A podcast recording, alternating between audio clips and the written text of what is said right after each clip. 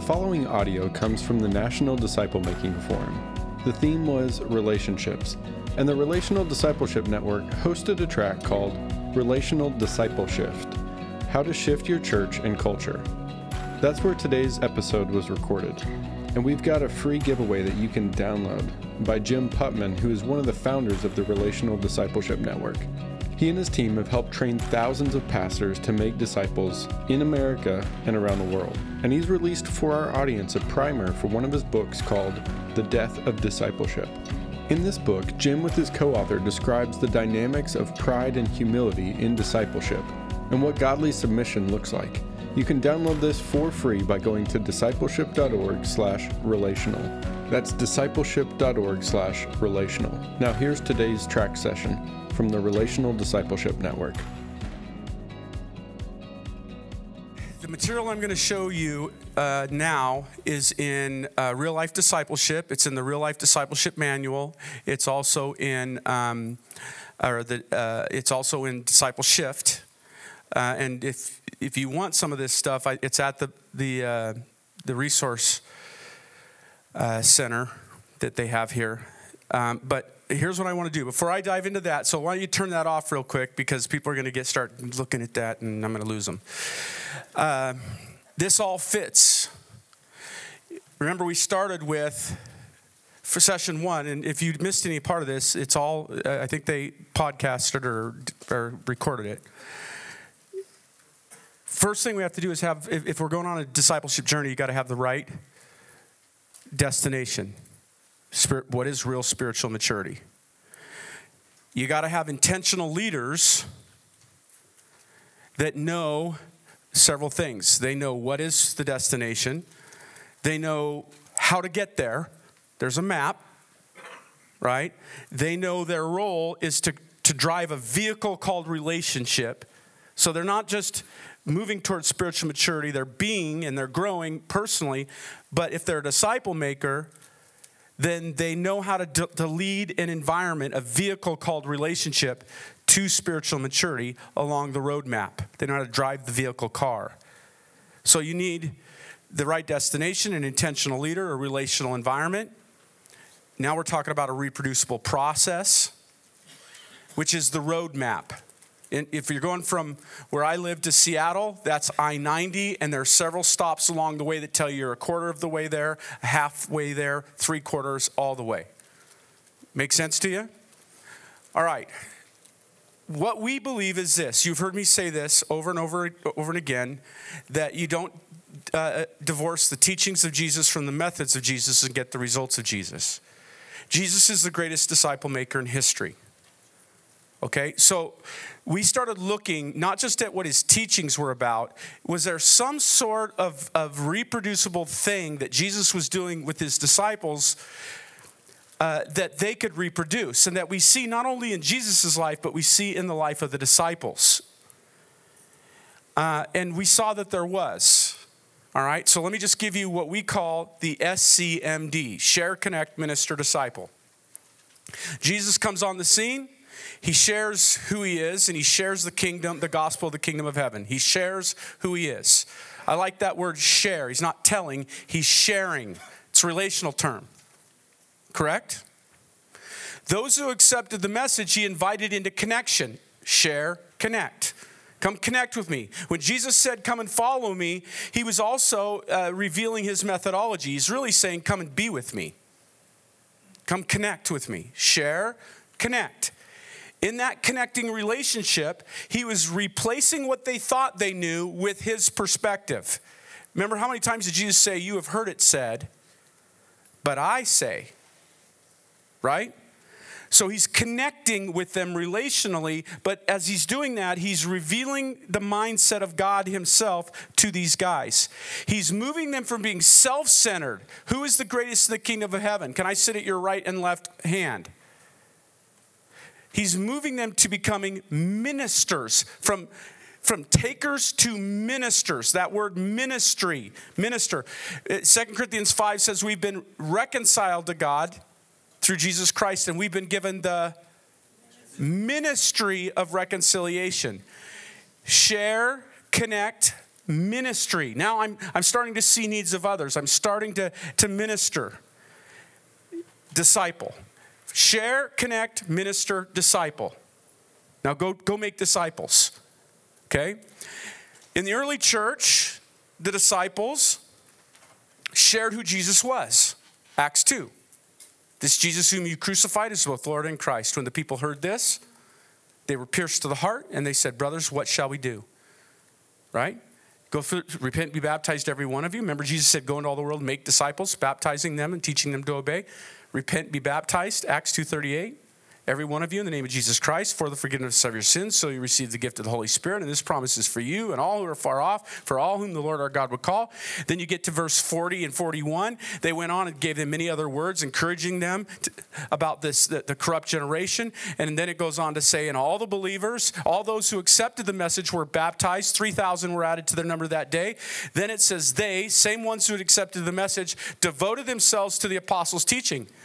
They, the disciples have been told, go and make disciples, baptizing and teaching. They were devoted to the apostles' teaching, to the fellowship, to the breaking of bread and to prayer, right? And you start to see what they did.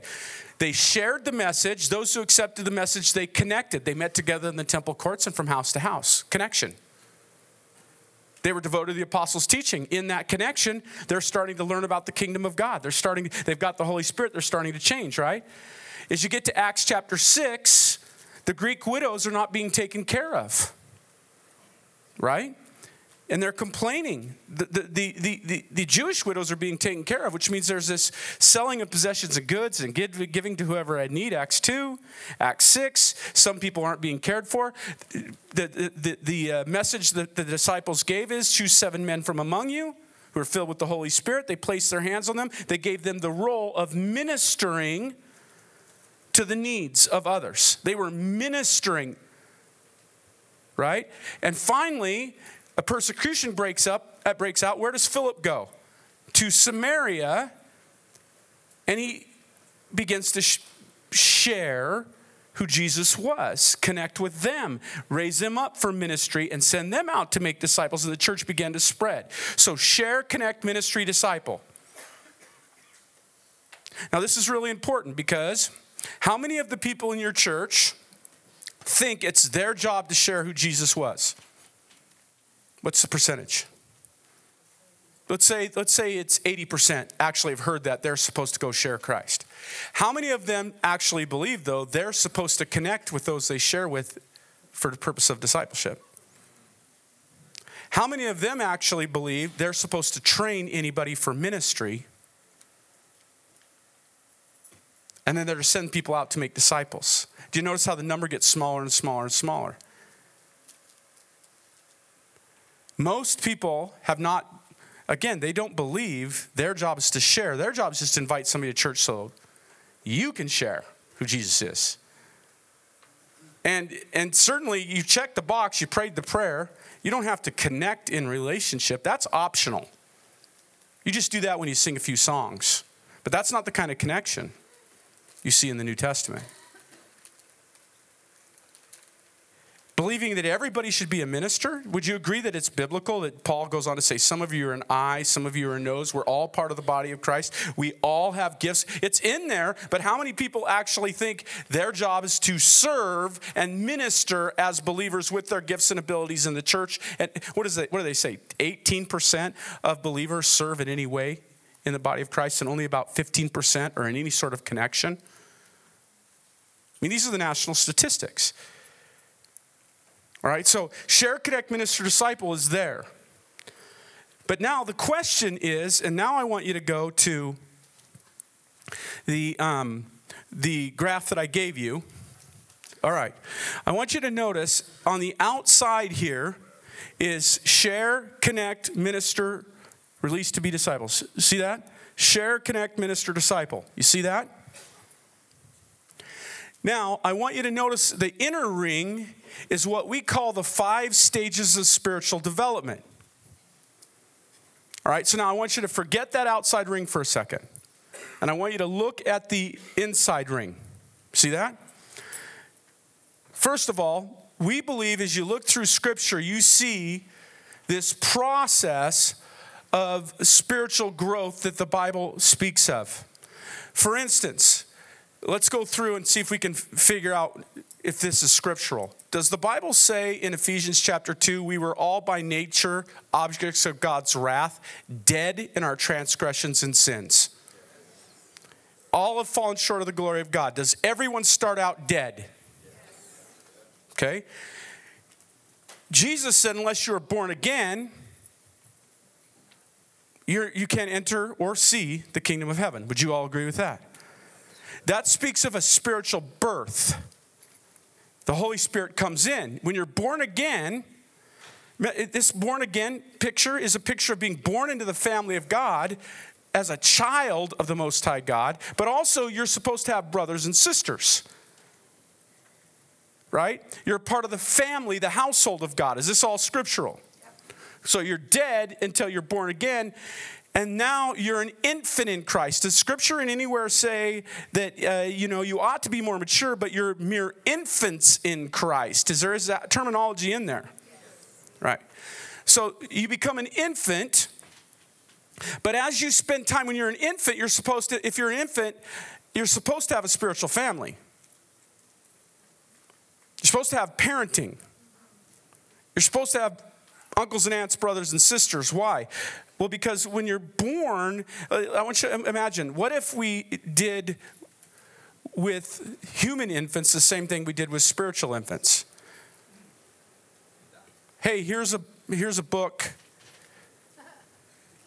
Go feed yourself. Go take care of yourself. We call that abuse. When you help someone get born again and you treat them like, hey, check, you're saved, you don't have to grow up. The best they do oftentimes is become spiritual brats.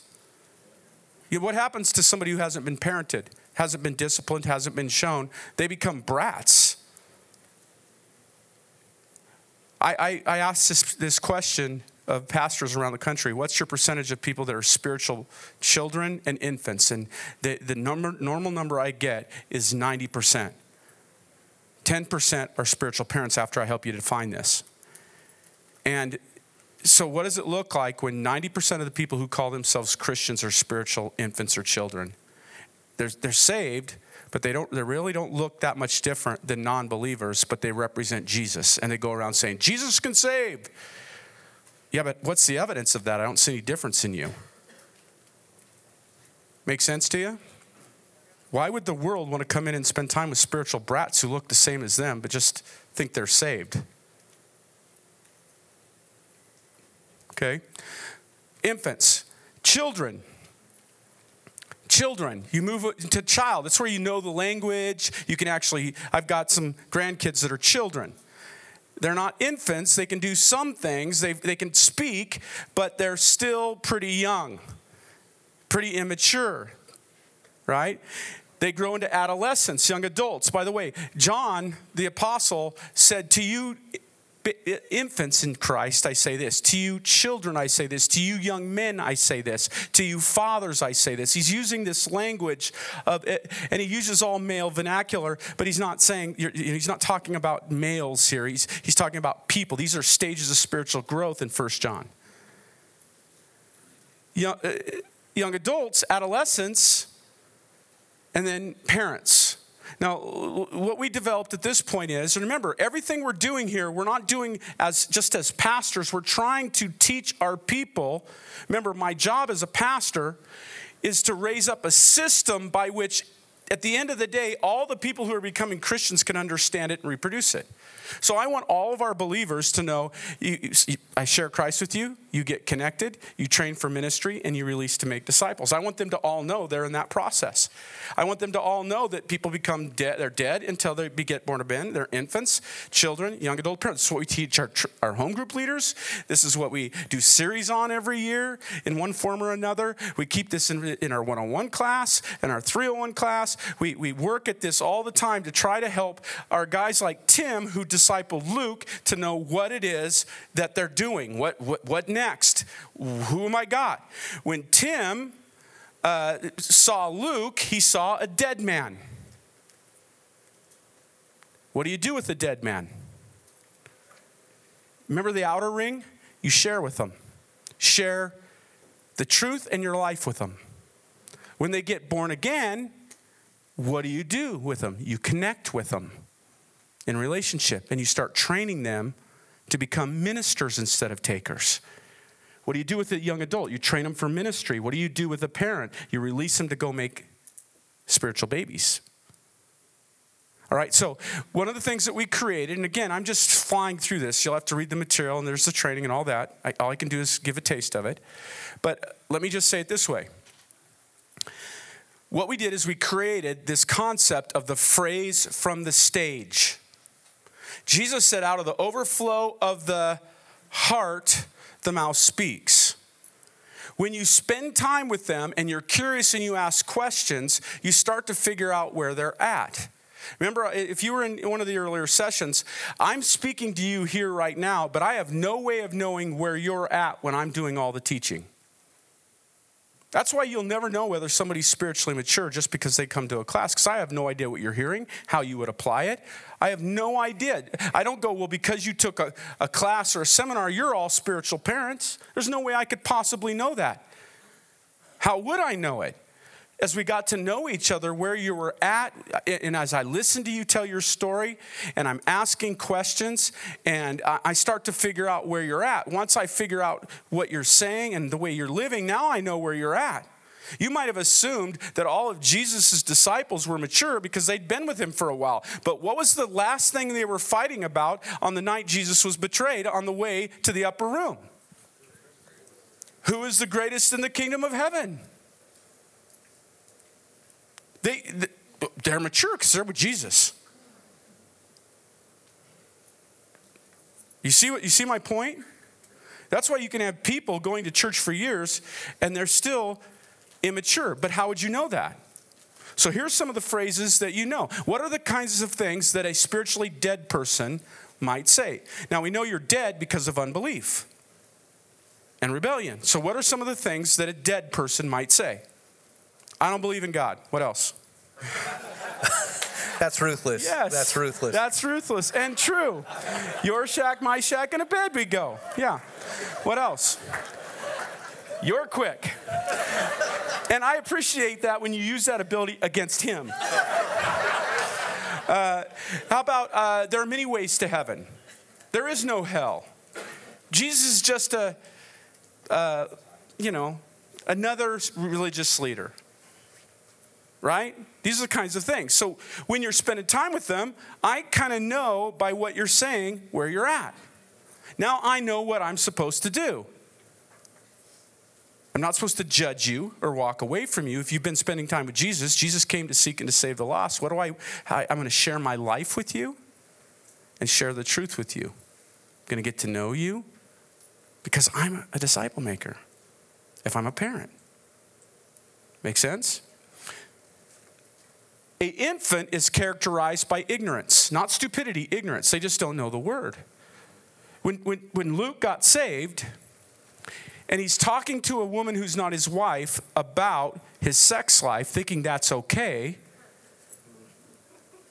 Okay, that's even stupid for an unsaved person. Oh, man, ruthless, ruthless. I mean, come on. There's no common sense there. But and, and and even if you were as an unbeliever, you don't tell your wife about it like an idiot. Innocent. Okay. I was innocent. Yeah. But he's characterized by ignorance. He doesn't know what he doesn't know. Right? He's an infant. I'll, I'll give you an example. I had a lady come to me after church one time, and she said, "Hey, my granddaughter uh, uh, just got born, and she looks a lot like my dead mother. Do you think she's reincarnated?" Now, I know I'm dealing with somebody who doesn't believe, or maybe an infant. So here's what I asked. I said, "Let me ask you a question. Have you received Jesus Christ?" "Yes, I, I started uh, going to a home group. I got saved. I got baptized a few uh, weeks ago." I go, "So, okay, you're having a question you don't know the answer to, but you believe the Bible's the word of God." "Oh, yeah." I said, "Okay, I'm dealing with an infant. And I said, here's what the Bible says. Man is destined to live once and face judgment, but you need to talk to your life group leader about that."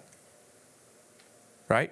What was I dealing with based on... So And again, I'm not judging her. Oh, she's stupid. You know, I'm figuring out where she's at so I can help her.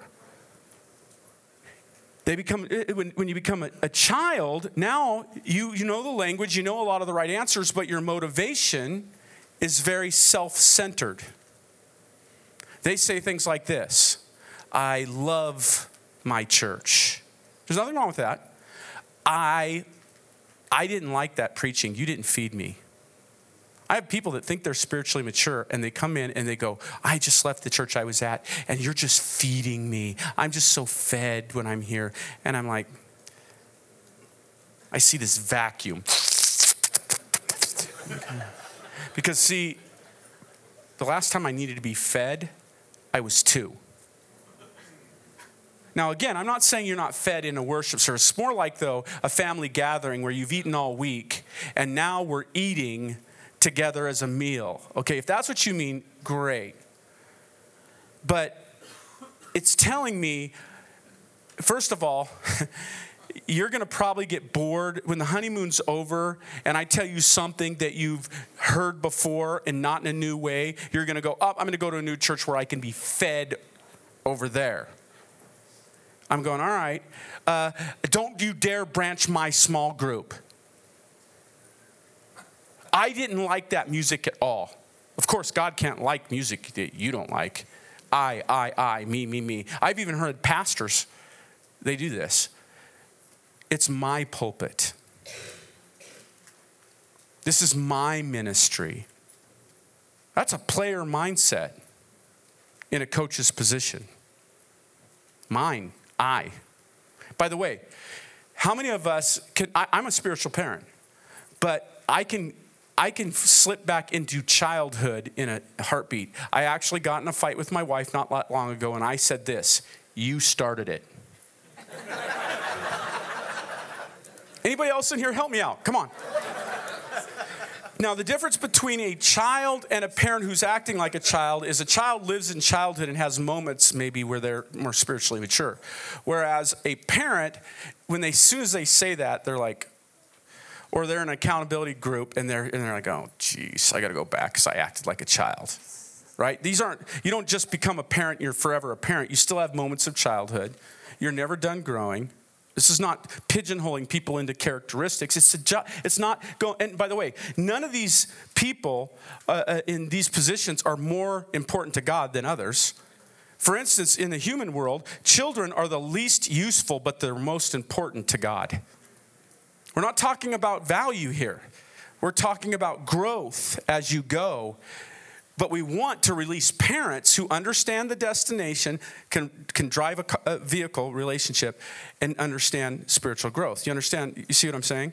So we're not using this as a tool to pigeonhole people or to say I'm better or I'm this or that. And just because you're a parent doesn't mean you don't have moments of, of utter stupidity. Because you do. You just say, God, please forgive me. And who do I need to ask for forgiveness for? And you're like, you know, you confess it and you move on. Okay? So, children, self-focused. Young adults, they become servants. They actually can do chores. They actually, they, a lot of times they're zealous for the Lord. They they can do the right thing. You you you allow adolescents to babysit and protect and do certain things, but you don't want them reproducing yet. Necessarily, meaning, uh, you know, uh, they're not ready to parent yet. Now, you can put them in roles. We love, I, we put people in the, the young adult stage in life group leadership, people that are committed, and you learn as you go, but not without some parenting, not without some help. Do you understand what I'm saying? They, they're, these folks are very idealistic. They're, they can be responsible. They're very God-centered. But they don't think intentionally. By the way, I would say ninety percent of pastors in the United States are spiritual young adults. They think their role is to do all the funerals, all the weddings, to do everything for everybody else, but they don't think intentionally about reproduction. They're doing everything as shepherds. They call it shepherding, and that's true. It is shepherding, but your job isn't to just take care of everybody. You're trying to raise children who can take care of themselves and take care of others. And so they don't multiply. They don't delegate. They don't help people, and they do almost all the work themselves, and they get exhausted and tired, which is why most churches are ninety people or less. It's because they don't multiply. They just care for. And they, and they love God, and they're doing it from the right heart. But intentionality isn't something they think about because they're so busy doing it. Make sense to you? But as spiritual parents, they're thinking more intentionally. A good parent goes, this is not my child, it's the Lord's child. And I'm trying to help my child find the gifts that God made for them because someday they're going to have a family of their own. And you're thinking about, I'm teaching my kids with the end in mind. And they're intentional. You see what I'm saying? They don't, they're not trying to have kids so that they stay in their house until they're sixty years old. They're trying to raise people who are able to have kids and know what they're doing with their kids. Does this make sense to you? So what we're doing is we're trying to teach our people, what does it mean? Where are you at personally? We're not because you're not valuable. And usually when I do this, most Christians, when they when we go, what are the words that define you? And we ask them to define themselves first. And most of them are in the children. Some, a lot of them are in infant, children. Because they've never been taught, never sought to, never thought they needed to. They were handed a Bible, told to go to church, and they follow the rules or they come every once in a while because they didn't know there was anything any better. Some are young adults. Very few are parents spiritually. Secondly, we do this so that they know what kinds of heart transformation needs to happen, that there is a bigger overall plan. That God had something more for you, that you're called on within the D N A of every child, if it's a healthy child, has the potential of being a parent in every human being. So it is in the D N A of a believer. If you are born again, you are called on to be a disciple and to make disciples. It's in the spiritual D N A. I'll ask some people, are you a parent? And they'll go, yep, I'm a spiritual parent. And I'll go, well, who are your children? Well, I don't really have children. No one gets to call themselves a physical parent if they don't have kids. If you say, well, I'm capable of having them, but you're not, if you don't have spiritual kids you're training, you're not a parent. By the way, you're not a parent merely because you're a pastor and you're running a system. You're just a daycare provider. Make sense to you? All right, I'm going to have Brandon come up and, and, and share. Oh, you're going to come up with hers? Yeah. I want to say, uh, can we give it up for Jim? Thanks, Jim. Yep. Great job, Jim. You know, one of the things that I appreciate about Jim is he has a thing called a sermon club, and he has a variety of people that speak at Real Life. So what I appreciate about Jim is what he's saying here. I'm always assessing through what's the integrity of what's Jim saying and how's he walking this out. And one of the reasons, Jim, I can follow you is you do your best to have the integrity to, to walk this out. So I want to appreciate you doing that. Because it's, I'm always weighing out, like, who do I want to follow? What would be the characteristics I would follow somebody? Integrity is a huge one. And so Jim does a sermon club where he gets people together, and he brainstorms through his sermon. Takes about, I think he put about, what, six hours in? So he spends the rest of his time not writing his sermon. He spends the rest of his time investing in people. So we have other speakers that rotate through at Real Life. And so Jim is following this process by raising up other speakers as well. And so he's not just saying, hey, all you guys raise up people and mature them, and I don't have to. No, he's doing the same thing, even at the podium. And so I appreciate that, Jim. So uh, next, we have Brandon Guindon. Brandon Guindon, come on up. So Brandon was uh, one uh, executive pastor at Real Life Ministries for several years. He felt called to plant a church down in Austin, Texas. I mean, Houston, Texas. Yeah, Austin, what was I thinking? Uh, he goes down to Houston, plants a church. Uh, what was cool about Brandon is when, when we plant a church, or when he planted a church, the first year was setting this kind of D N A. How do you create a disciple-making culture? How do you help people understand this disciple-making process? And then launching the Sunday service was a year later. And so uh, I appreciate you being here, Brandon. Brandon's authored a variety of books. One of the books that really ties into this session well is the uh, Re- the Real Life Discipleship uh, Manual. It's the white workbook. A lot of uh, home group leaders go through that. A lot of leaders go through that. It's listed in the in the in the section in here. If you're interested in that, it's in the Uh, at the resource table. Brandon, love to have you. Dive right in. Thanks, Luke. One of my favorite uh, passages in Scripture is out of First Thessalonians. And Paul is writing the church in Thessalonica, and that, at that church, at, the, at that time, uh, when you read in the Scripture, you see it was a very, very influential church in the face of persecution. And Paul uses this, this term. He, he begins praising them for the work that they're doing. And he compliments them and says that you have imitated us as we imitated Christ. And one of, I think, my frustrations have been is to watch in the church, and there, uh, there's conferences and there's great things and, and all of this stuff. But the church tends to spend so much time, effort, energy today trying to innovate something new. And Scripture tells us to imitate something old. This, there, there, we, we can pick up resources and all those things, and I hope if you've, if you've been part of our track, you've been in this, that what, this is not a real life thing. This is not, uh, you know, something that we created. All that we've tried to do, even the wheel, that was a, a, a simple thing that Jim and I and, and the staff, we argued over and fought through what there was would look like to try and put words to what we saw Jesus do in the Scriptures. A tool for us to teach from. So my hope and, and challenge to you is dive in, go back in, maybe for the first time, and look at the life of Christ, of what did he do? What, why did he ask so many questions? Why did he debrief with the guys? Why? And to push yourself to imitate what Jesus did. If, if you hear anything from us, I think all of us would stand up here and say, guys, go do what Jesus did.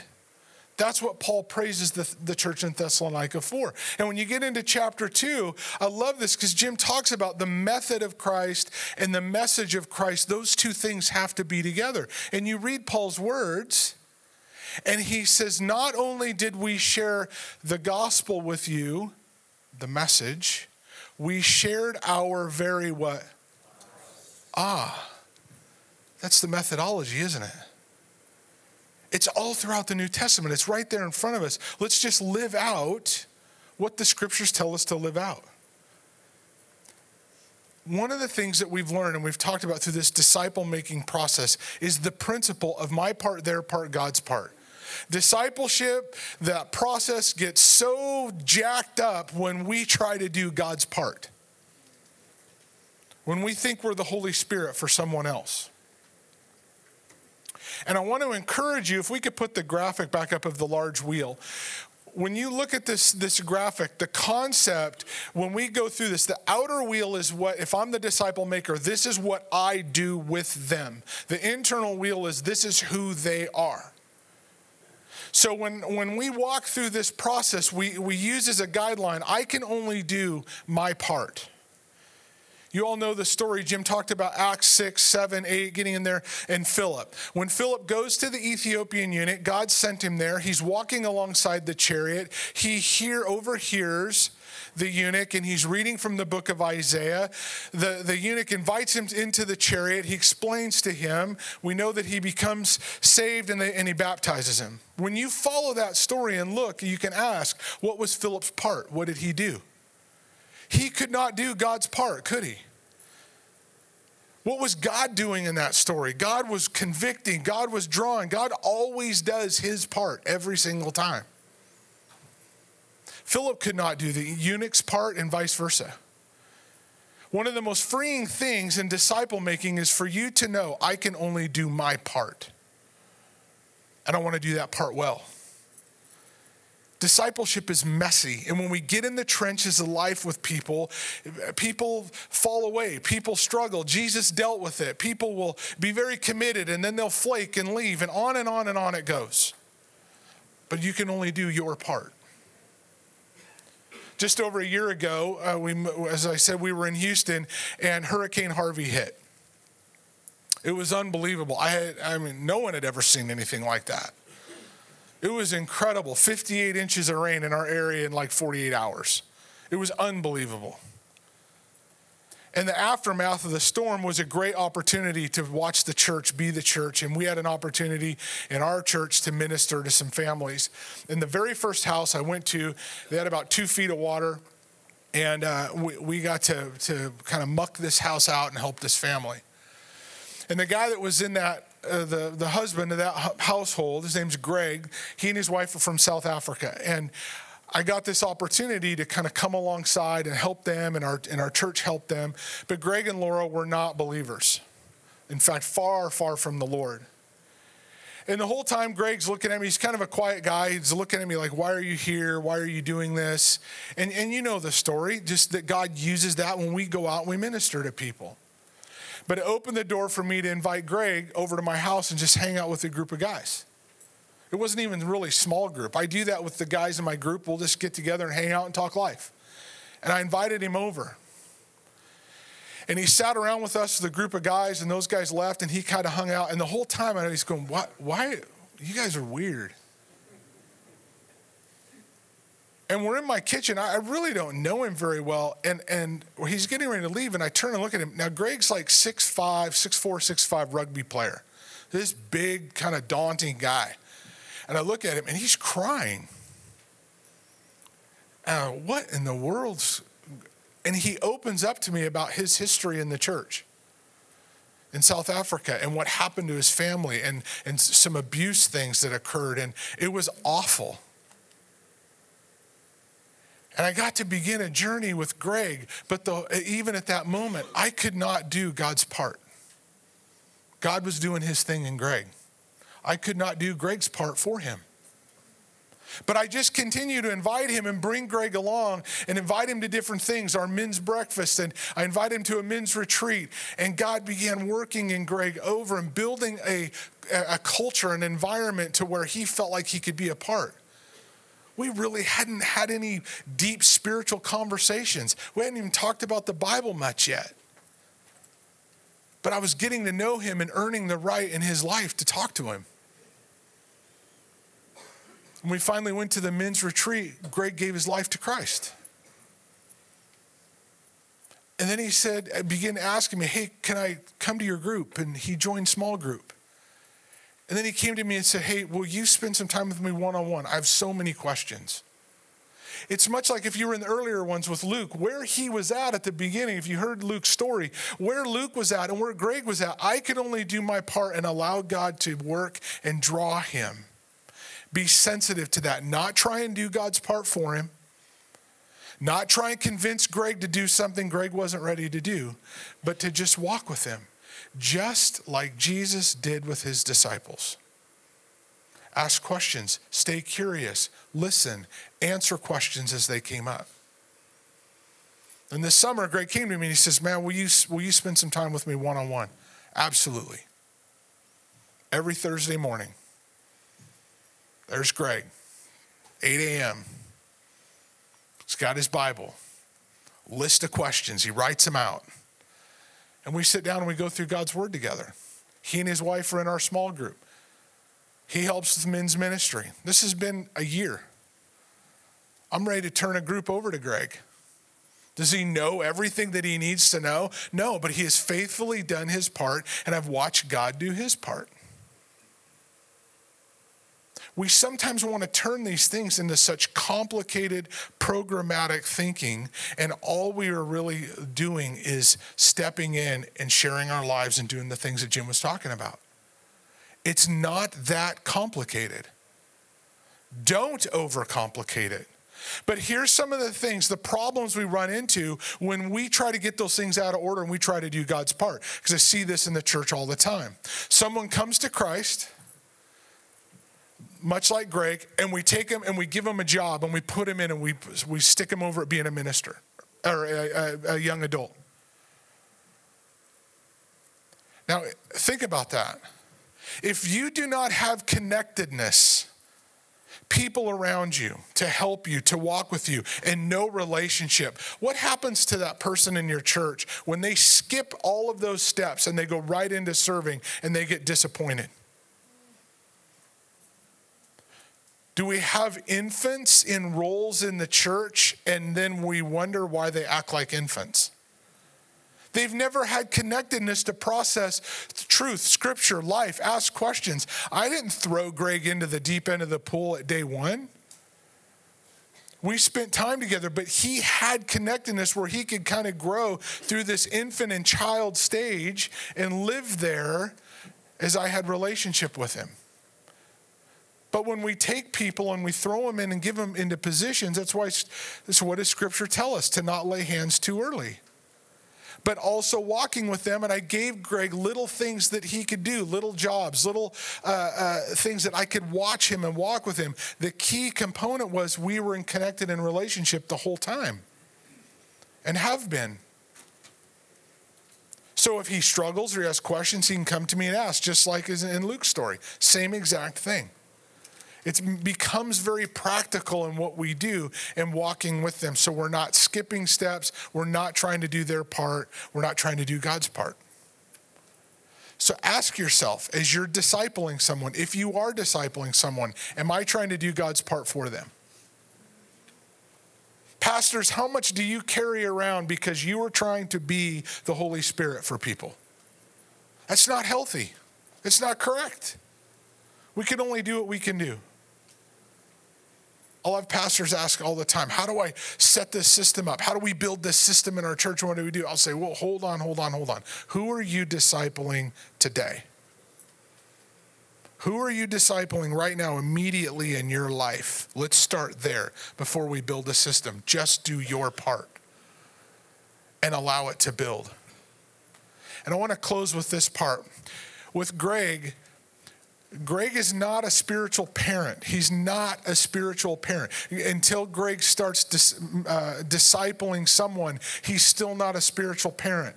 Greg is not a spiritual parent until Greg has a spiritual child. And I would even say this, until that spiritual child is growing and discipling someone else. Do you understand that? It has to, because then it's moved beyond me. It's not dependent on me. It's passed to Greg. Greg has passed to someone else, and that person is beginning to disciple someone else. You're creating a movement. So just because you are discipling someone does not mean you're a spiritual parent yet. Right? It's in the process. But if I'm discipling someone that is starting to disciple someone, now it's becoming a movement. Does that make sense? We're imitating Christ of what Jesus did, so that it just doesn't stop with you ministering to someone. It has to continue on. So when Greg gets to the place to where he's discipling someone, raising him up and releasing them, we can slap high five and go, awesome. It's moved beyond me. It moves beyond us. It becomes a movement. Okay, Luke? Love it. Quick, give it up for Brandon. Thank you, Brandon. Thank you. Mm, mm. One of the things I love about uh, Brandon's heart is to uh, imitate what Jesus did and pointing people there. One of the things that hopefully stood out with Greg and with my story with Tim is it's it was so powerful for me personally to, when Tim applied scripture for what was very pertinent to what was going on in my life. Like, I was like, wow, God's word actually says that. Like, he was able to take what I was going through, because, and then here's what God's word's saying about that. And I was at a place, I had matured enough where I was like, wow, it really says that. And I heard Brandon saying the same thing when he's spending time with Greg. He's able to apply God's word into Greg's life for exactly where Greg is at. So I was so surprised. Like, I was like, it actually, man, God wrote that just for me. That's amazing. And so that's what's exciting about doing this in relationship, is God's words come comes alive in a massive way. And so thanks for having the heart to pursue that. All right, so we're going to move to our Q and A session. You have these uh, these blank uh, uh, three by five cards. Any questions you have, fill them out, and we'll pass them, just kind of pass them forward. We'll get as many questions as we can an- get answered in the next twenty minutes. So I'm going to introduce Bob Reed. Bob Reed. Um, so Bob is in, in the network. I'm sorry, buddy. Um, okay. Anyway, we won't say it. Um, so Bob is in the network. Uh, Bob came from a traditional church uh, background, uh, walked through a share. I'll, do you want to share a little bit of your story? Or do you want me to share his touch? I, I, yeah, so I, w- I'm, I didn't grow up in the real life culture. Um, went to one of those D S ones that's on the back. Highly, highly, highly encourage you guys to really figure out a way to get one of those. Uh, we're doing one at the end of November. Um, went to one of those, had my life just rocked by it, um, and started trying to figure out, how do you shift a culture? Our church was one hundred years old. And uh, so we uh, had a lot of changes, a lot of shifts that we had to do over time without, like Jim talks, you know, without trying to blow the church up. And I was probably close to doing that because I thought I knew what I was doing. And uh, so anyway, so then uh, shifted that culture. And then uh, this past summer, we moved to Texas, to Cyprus. Um, and uh, taking a church, going to branch. It's a multi-site church. I'm taking the other site. I'm going to branch it as its own autonomous church. And so, um, so right now we're building we're building that culture into our staff and into our church now. That's good. What I think is really important is that uh, Bob, a lot, we get a lot of churches that ask, "Well, hey, we're already fifty years old, one hundred years old. We've been going this direction for a long time. Is it even possible to shift the culture?" And so we have a lot of questions in here that are similar to that, like, hey, you know, here's one of them that's very similar to what Bob is saying. What Bob, what hopefully what you heard Bob say is it's very possible. It's very doable. Yeah, all the other churches in our network, seventy, eighty churches, all come from other places around the country. And that's the cool thing about having guys in a network where you're at, the size of your church, the age of your church, that they can show you what they learned, good and bad, and help you through that transition. Jesus' methodology works everywhere, by the way, because people are people. It's just how you apply it and the speed in which you apply change is very important, or you'll blow up your church when you didn't have to. Yep. So what's kind of nice is after Bob navigated, started getting traction with his own church, started seeing these, this, this, it's cool to just hear some of the stories. We went to, to Bob and said, now would you coach other churches? You've navigated this, would you help other churches so they don't have to start from scratch? And so that is, when you hear the network, it's churches that have walked this out. Now they're willing to give back and help other churches. And so, and Brandon's doing the same thing. Brandon coaches four or five churches. We limit it to four or five. It's like a mini small group, so we can keep the D N A of relationship kind of still running through the whole thing. So it's just like a small group system, just on a large scale. And so we limit the number of churches in, in into uh, what Brandon's only going to coach four churches. Bob's only going to coach four churches. We're not trying to build a massive network. We're trying to go deep, not so wide. And uh, so appreciate you guys. It's hard to coach other churches. And Jim as well. Jim leads a micro network. He coaches churches as well. All right. So we got a variety of good questions here. In times, I'll try to read it. And, and your relationship that grows. Uh, is it written oh, in oh. Is it in English? You want me to read it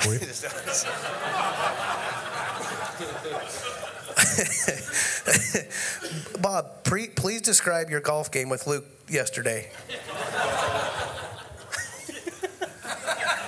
Thank you. Luke beat Thank you me very in much. Miniature golf. Yes. Hey, my verbal game is my best game. Okay, right now, just I just say it.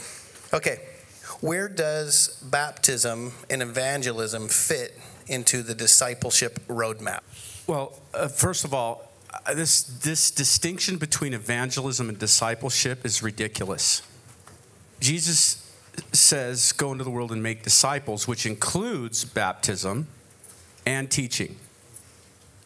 So when you, when you, I don't really understand that that whole paradigm. I mean, I'm sure there's, you you come kind of from that background. Maybe you understand it, but uh, um, baptism speaks of you've shared the message, they've accepted the message, they're they're ready to die to themselves and be raised to walk in newness of life. It speaks of the beginning of the process. But when they come out of that water, I mean, the water is is a just a, it's like a, a spiritual picture of what you're really doing. I'm dying to me, being raised to walk in newness of life. It's also a picture of being born again, water washing you. Water doesn't wash you, the Spirit of God does that. But but it's just, it's like burns it in your mind. This is what's going on. And then I'm being raised to walk in newness of life. Well, but but the family, when you're born into a, a family as a child, you're born with parents who are going to help you figure out what it means to live as a human being. The the family, you're being born into a family that's going to help you figure out what it means to live the spiritual life, because the spiritual life is completely different than the physical life. It's a whole new reality, and you don't just figure it out by handing them a Bible and saying, hey, figure figure this out on your own. Part of the discipleship process is, let me show you, you know, Luke had a disciple maker who said, let me show you where the Bible says this about that. The reason it, it was like the Bible speaks to me is because he didn't just start in the book of Amos. Where do I start? Amos. Right? It's the Bible speaks to it. Where does it speak to it? Show me how to use the tool so I know how to apply it to my life. And so how do I, so when you're talking about baptism is the picture of, and by the way, we baptize every person because Jesus said, go into the world and make disciples, baptizing. Acts two says, repent and be baptized every one of you. We baptize everyone because Jesus said to, right? And, and, and again, we, we want you to make a public confession and understand it, it ties spiritual reality to what you're doing, not just praying a prayer. Although baptism doesn't save anybody. Jesus does. It's still, it burns. This is serious. This isn't just something you just check a box. So this is serious. And, and there's going to be discipleship that's involved in this because you're being raised to walk into this life with a spiritual family who's going to teach you what that looks like. It becomes much more important than just a little event. Do you understand what I'm saying? And so I don't know if that answers the question or not. Maybe you know what. No, I agree. I mean, I don't think you should be like, I'm against even having uh, an evangelist, you know, so I apologize if this is your title, but, you know, evangelism, pastor, discipleship, as if you're only responsible to do one thing. I think it all, if you're discipling people, you're teaching them to share the gospel. We're all called to be gospel carriers. Yeah, people have the gift of evangelism, but we all have a responsibility to evangelize. And so I think that if you leave that part or you start segmenting out that stuff, I think you do more damage than helping them understand it's holistic. It's it's a, we want to be gospel carriers as people. Um, so anyway. I think as well, that creates programmatic thinking, and it alleviates it. It tells somebody you don't have to do this part of the process. This yeah, is you're hired this, to do this. Yeah, this is for the specialist, and this is for this specialist. And so, of course, the the if if the the congregation is left in the place of being infant or child, well, okay, of course, that's what that's what they do, and I just do this part, and we create a programmatic thinking in in the church that is incredibly broken. That's not the biblical picture of what church is to be. Like I did, I did this with our staff. I did this with our elders. I just came into a, you know, one of our meetings. I said, all right, guys, put your stuff away. Pull out a sheet of paper. I said, if somebody walks up to you right now and says, I want to accept Jesus, biblically, how would you walk them through the gospel? How would you lead them to Christ? Just right now, go ahead and just do it. And and again, oftentimes the the the thought or the idea is we're going to bring them to the pastor, the senior guy, the whatever. And so we're really trying, again, from a discipleship standpoint, I want to train and equip them to be able to, to be able to comfortably and confidently be able to point them to Jesus and have, have them be able to know what that looks like. Uh, it, because it goes back to the wheel. Let me share this. Uh, I was meeting with a guy. He started coming to our, our house because of, of friendship with my son. And he used to be a youth pastor at a church. Came to our area to kind of heal up and um, started coming to our house, never been discipled. And so we started to talk, and I said, hey, if if you're willing to meet with me every single week and we're going to get together and we're going to spend a lot of time together, I said, I'll disciple you. But I said, I'm I'm, I'm not going to go chase after. I said, you've got to be willing to meet with me and, and pursue this. So yeah, absolutely. So meet with them. This is why this my part, your part, God's part, and understanding the wheel is so critical. Because of what he had done and his position, I would have naturally assumed that he was probably farther along on the wheel. Okay, I'm not going to tell you where he was a student pastor at. I started, I said, first question, man, I just want to know your story. I just want to know about you. Shares his whole story. Have no clue as he shares his story where he ever came to know Jesus Christ as a Savior. No clue.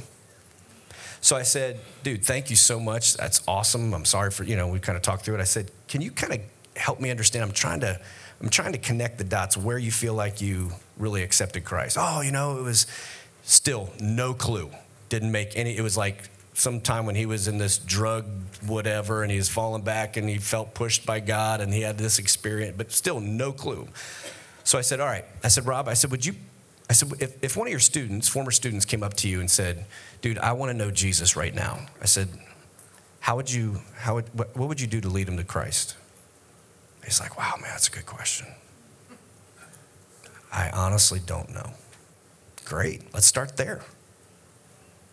And right there at Starbucks, just kind of walked him through the gospel. I said, Robin, do you feel like you've ever clearly understood the gospel and your need for it and what Jesus did for you? He goes, Bob, as embarrassing as this is, no.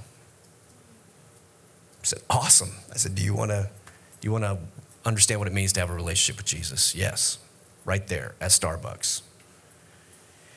We baptized him. The baptismal pool was full of the college dudes that he was in. Relate. I just got to do the end job. All those guys had done all the heavy lifting up to then.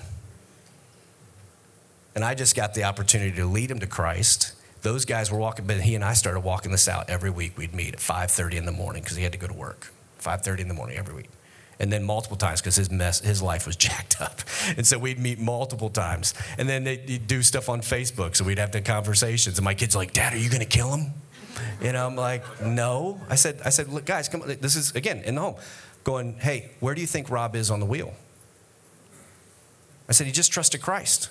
Like a few weeks ago, where do you think he's on the wheel? Of course he's putting things of playing, you know, uh, beer pong and tequila shots on Facebook. I said, where do you think he's on the wheel?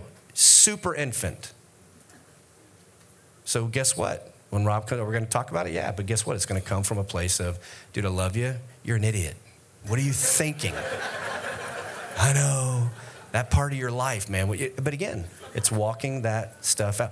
But that... But understanding where they are, your part, my part, God's part, and walking along. But you got to know their story and don't make assumptions because of positions or because of stuff that comes out of their mouth.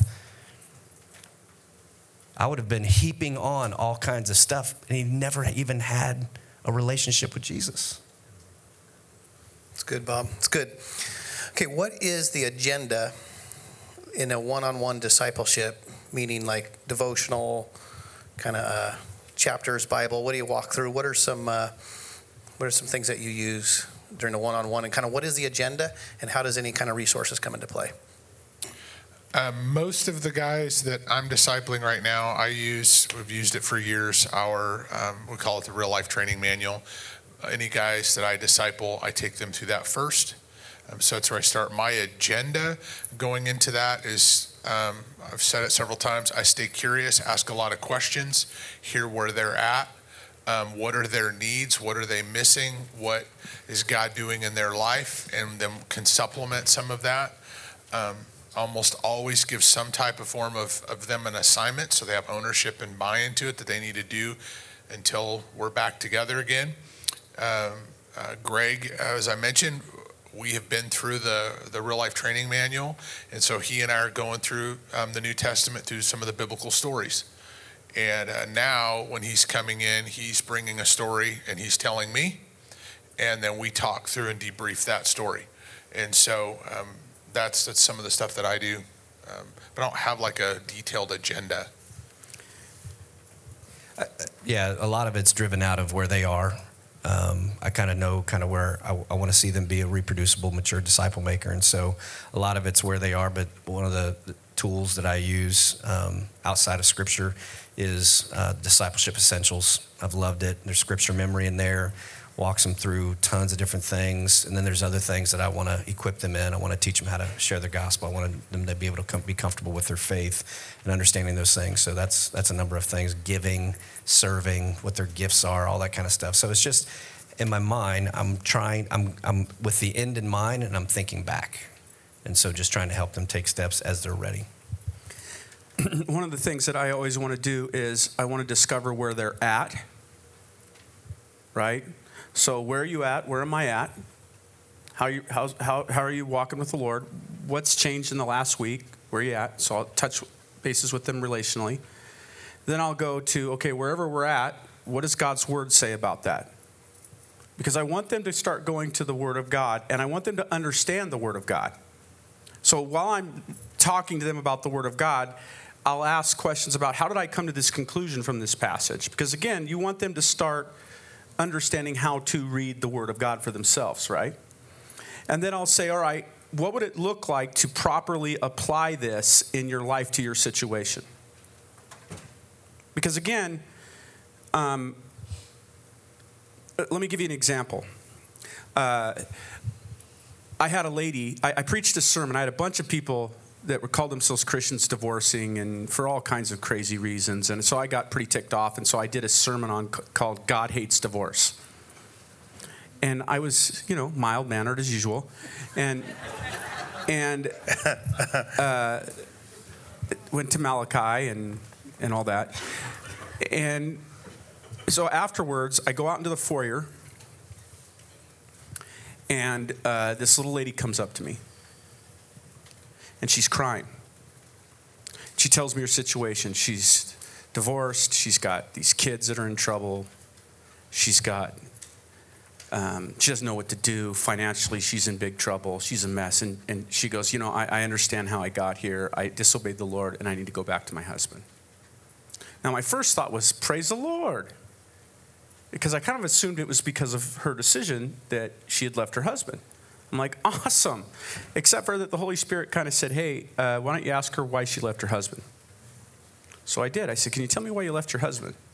She said, yeah, he was sexually abusing my daughters. And I went, whoa, whoa, whoa, hold on.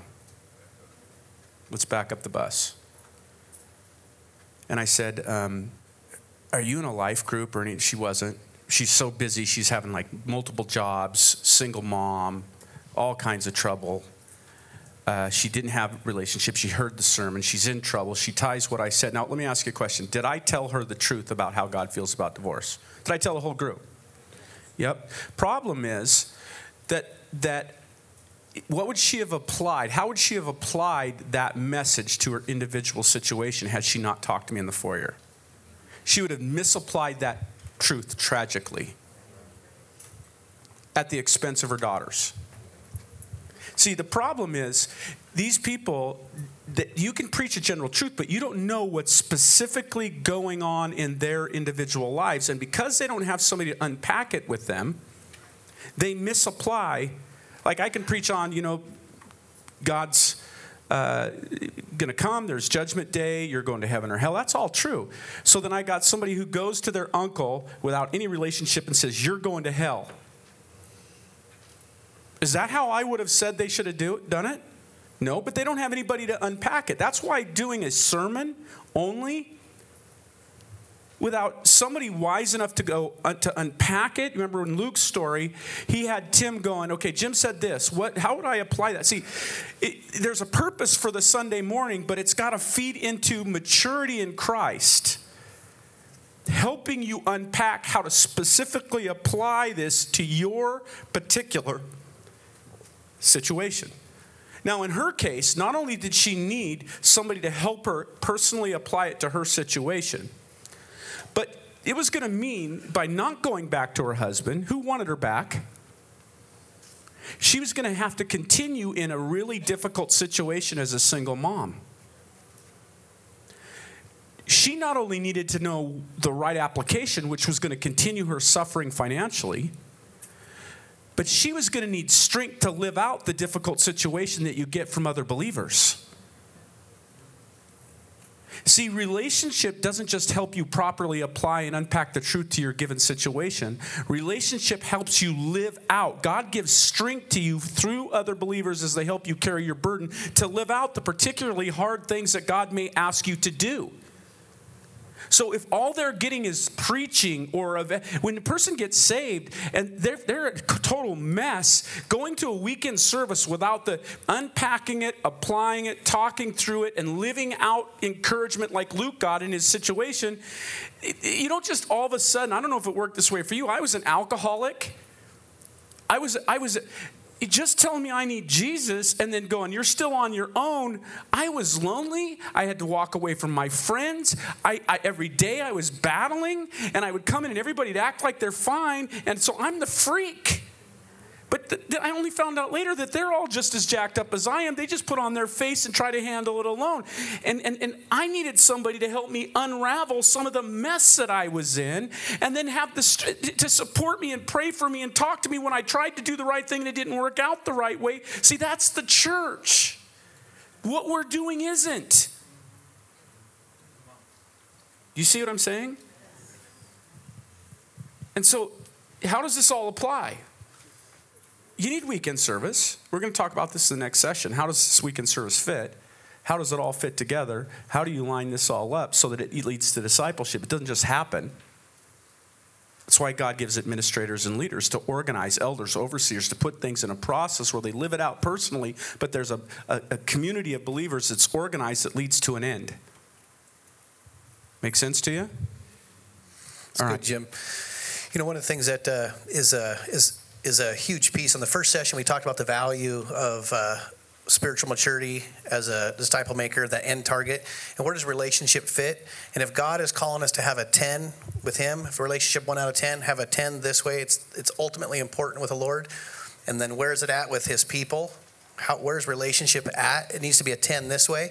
I mention that because a lot, oftentimes in the Christian world, I might only be a, a two at relationship, but I think I'm a ten here. I don't think I get to be a two this way with, with God's people, and I'm probably more like a two this way.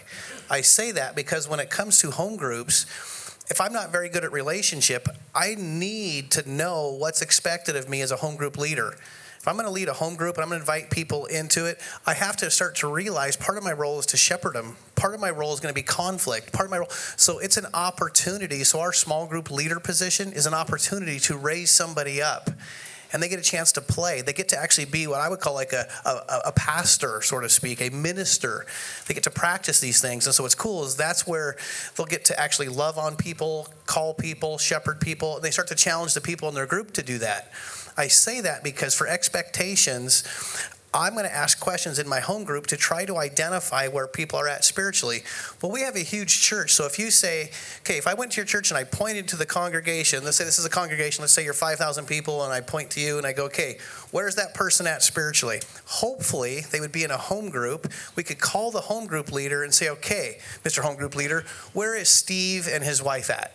The home group leader hopefully could look at this process and not to judge them, but just say, hey, they're at the child stage. How do you know that? How do you know they're at the child stage? Well, here's why. The other day we were having coffee. I was talking through things. They're, they, they've came to know Jesus. I know that. They both have Jesus, Lord and Savior. They're moving past infant. They're super excited to be plugged in and part of the church and part of the home group, but they're not so much kingdom mindset. They don't really want to start serving God yet. They just are really soaking it in. Okay, so I know where that guy's at. So it's kind of nice to know where your people are at that are attending the church service. You've been listening to the Disciple Makers Podcast. Make sure to check out the free primer for The Death of Discipleship by Jim Putman and Chad Harrington by going to discipleship.org slash relational. You'll find dozens of other great discipleship resources on our site as well.